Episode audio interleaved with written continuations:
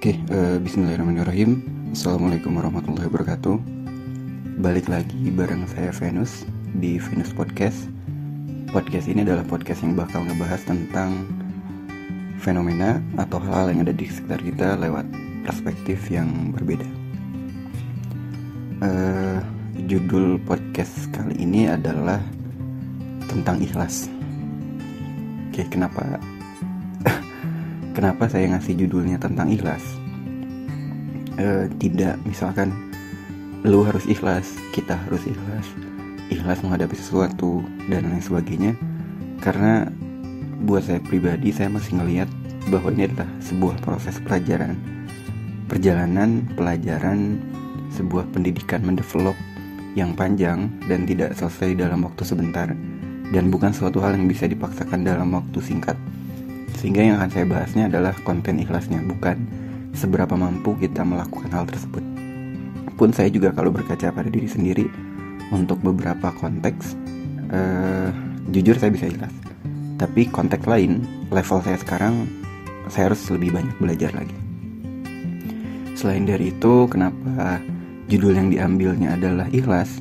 Ini merupakan judul yang uh, semenjak saya bikin kuesioner di di feed eh di story Instagram itu ada beberapa orang enggak banyak banget ada beberapa orang yang request ngebahas tentang ikhlas. Saya juga hmm, agak bingung ya kenapa judul ini. Jadi yang pertama diminta tuh ikhlas yang kedua tuh cinta. Yang ketiganya baru pendidikan baru politik dan lain sebagainya yang nggak saya post. Uh, tapi ikhlas paling utama paling pertama urutan pertama. Mungkin awalnya saya mikir kayak kayaknya uh, pressure zaman ini menuntut manusia untuk semakin menemukan konsep ikhlas kayaknya. Karena tuntutan pekerjaan tuntutan uh, persaingan uh, jodoh dan lain sebagainya yang menuntut manusia untuk ya kali kalau gue kegeh kayaknya ini nggak selesai di urusan gitu. Kayaknya sih saya juga mungkin merasa demikian. Jadi uh, judulnya adalah tentang ikhlas. Bukan mengajari bukan juga menuntut karena dalam konteks ini juga saya merasa masih harus belajar banyak. Hampir sama kayak sabar 11-12 sebuah uh, keilmuan tingkat tinggi yang pelajarannya tidak selesai dalam waktu 36 SKS atau dalam dalam dalam waktu 4 tahun kuliah itu nggak bakal menyelesaikan seseorang dalam judul ini. Bahkan kalaupun seandainya ini jadikan judul skripsi atau judul tesis sepertinya ini adalah judul yang paling susah dia profil sama dosennya Oke, okay, uh, eh, kita masuk ke pembahasan. Bicara tentang ikhlas, mungkin saya akan memulai dari apa sih ikhlas itu? Ya, mungkin dari situ aja ya, biar jadi dasarnya. Ikhlas itu kalau merujuk dari kamus besar bahasa Indonesia, saya membreakdownnya secara umum ya, karena penjelasan ikhlas secara Islam itu ada, penjelasan ikhlas secara umum itu ada juga.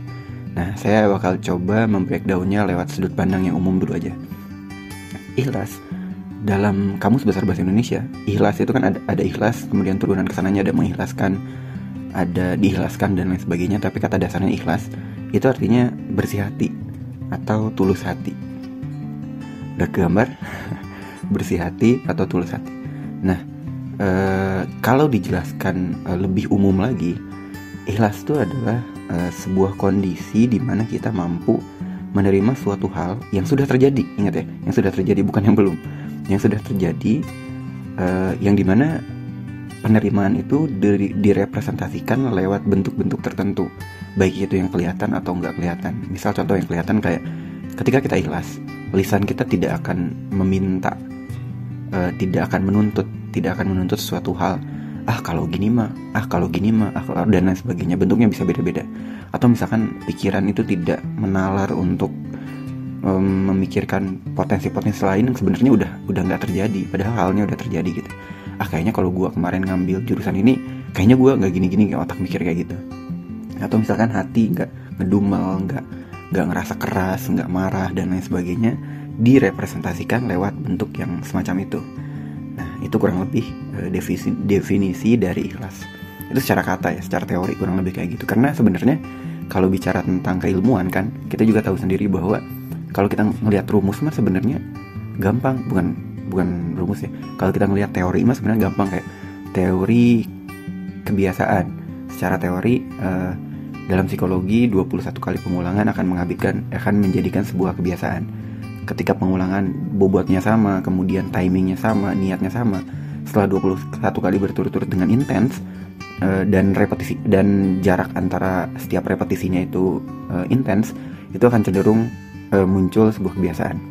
Nah secara teori gitu kan tapi ketika kita praktek di lapangan itu cenderung lebih sulit. Kenapa? Karena di lapangan itu kita bertemu dengan kasus.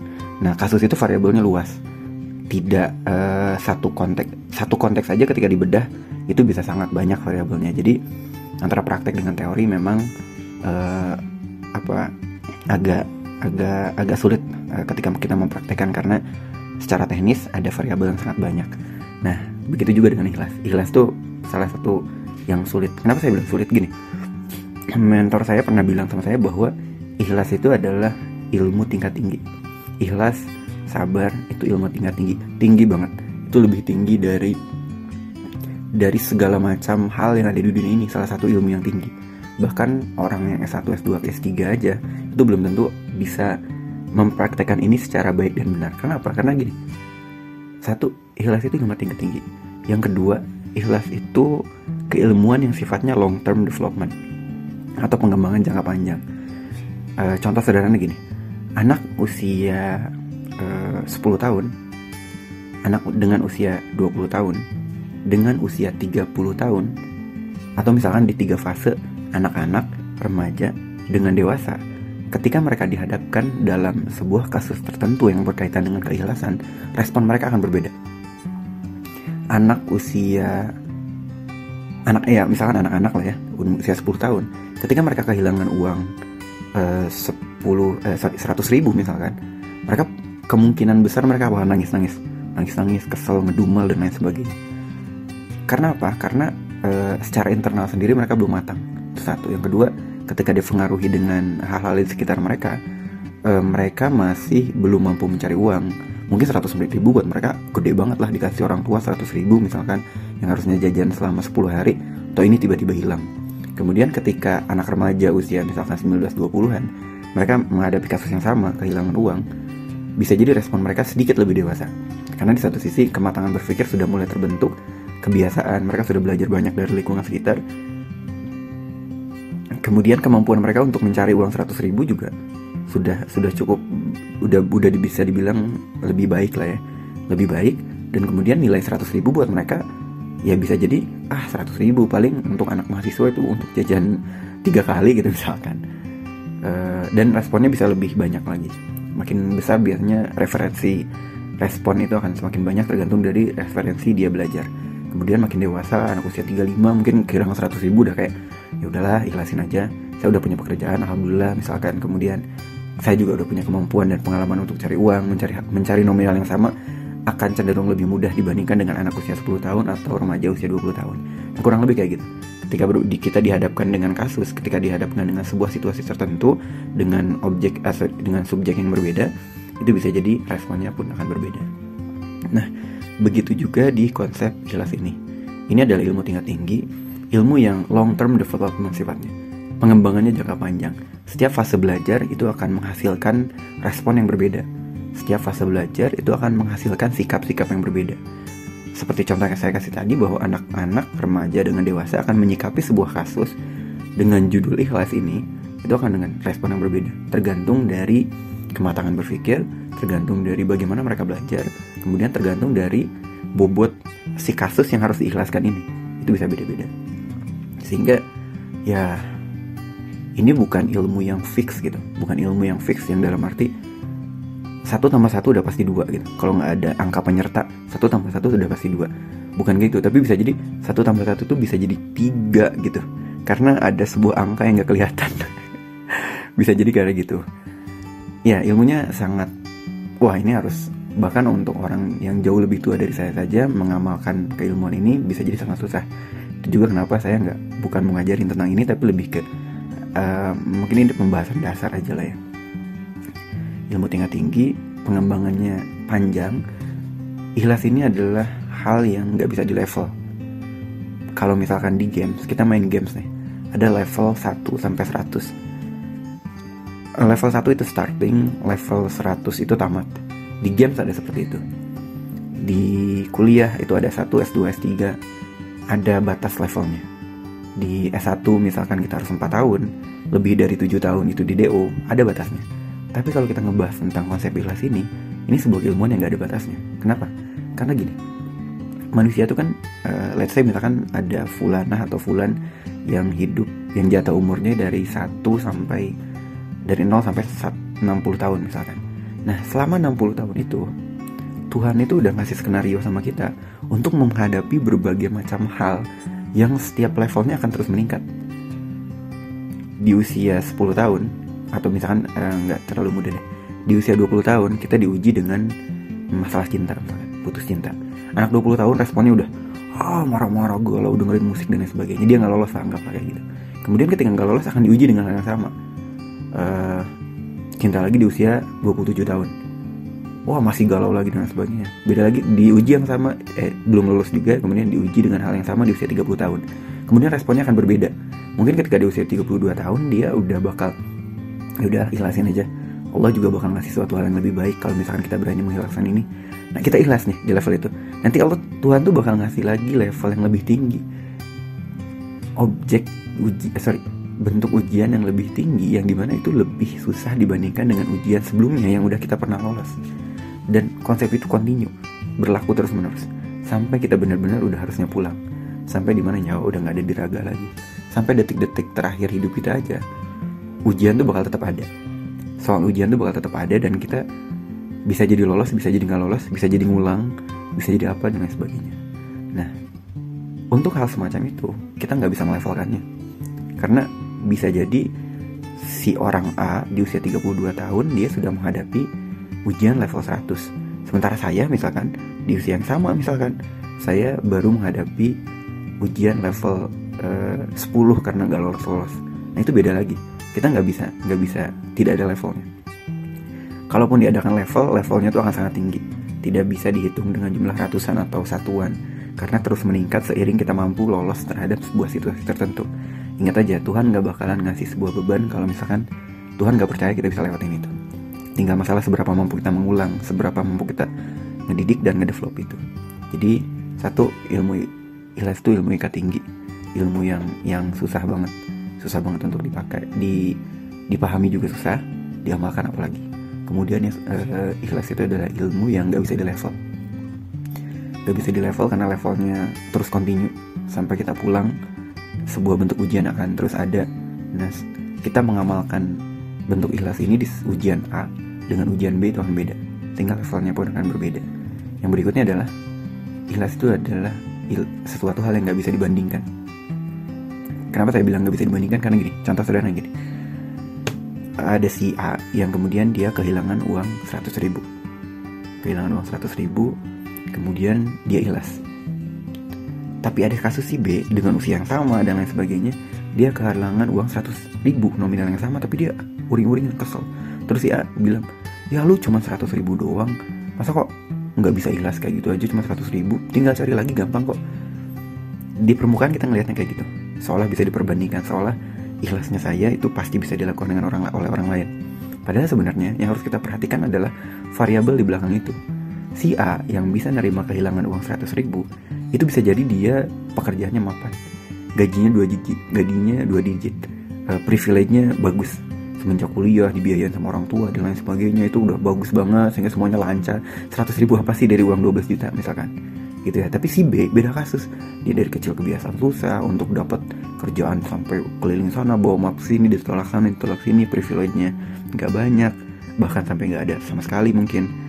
Uh, akhirnya kehilangan uang 100 ribu itu bisa jadi suatu hal yang sangat memukul buat dia jadi ikhlas itu suatu hal yang nggak bisa kita perbandingkan antara satu orang dengan orang lain karena satu setiap orang punya kematangan berpikir yang berbeda-beda yang kedua, setiap orang punya pengalaman yang berbeda-beda itu mempengaruhi kematangan berpikir. Yang berikutnya juga setiap orang punya um, variabel yang gak kelihatan, yang itu nggak bisa kita nilai. Itu yang menjadi dasar kita nggak bisa membandingkan keikhlasan kita dengan keikhlasan orang lain. Sorry, kemampuan kita untuk ikhlas dengan kemampuan orang lain untuk ikhlas. Kalau kita bisa bagus, ikhlas dalam banyak hal itu lebih baik. Tapi itu nggak berarti kita bisa uh, menjudge orang lain yang saat itu masih belum bisa ikhlas. Bukan nggak bisa ya masih belum bisa ikhlas. Kalau nggak bisa sih kayaknya nutup diri sih tapi belum bisa ikhlas di momen tersebut di waktu tersebut. Jadi nggak bisa diperbandingkan. Sebuah uh, ilmu tingkat tinggi ilmu yang levelnya nggak bisa diukur kemudian ilmu yang nggak bisa dibandingkan. Nah cukup rumit kan ya ya itu justru itu dia. Kenapa saya juga sebenarnya kalau dibilang layak atau enggak ngebahas ini sebenarnya saya nggak layak juga cuman kita saling sharing aja ya. Tapi nah tapi nih tapi uh, meskipun uh, ikhlas itu tidak berlevel levelnya tidak terukur ilmu tingkat tinggi kemudian tidak bisa diperbandingkan tapi ikhlas itu ada dasarnya. Ada dasar kalau misalkan dalam di kuliah mungkin ada dasar teorinya ada dasar hukumnya yang di mana dengan dasar ini kita akan lebih mudah lagi, lebih mampu lagi, lebih bisa lagi mempraktekkan konten ikhlas ini. Apa itu? Dasarnya gini. Dasarnya tuh trust. Saya pernah diajarin sama mentor saya gini. If you don't believe, it's mean you don't trust. Jadi kalau kamu nggak, eh sorry sorry bukan bukan. If you scare, sorry sorry. If you scare, it's mean you don't believe. Artinya kalau kamu takut, itu artinya kamu nggak percaya. Atau kalau kamu nggak ikhlas, itu artinya kepercayaan kamu masih kurang.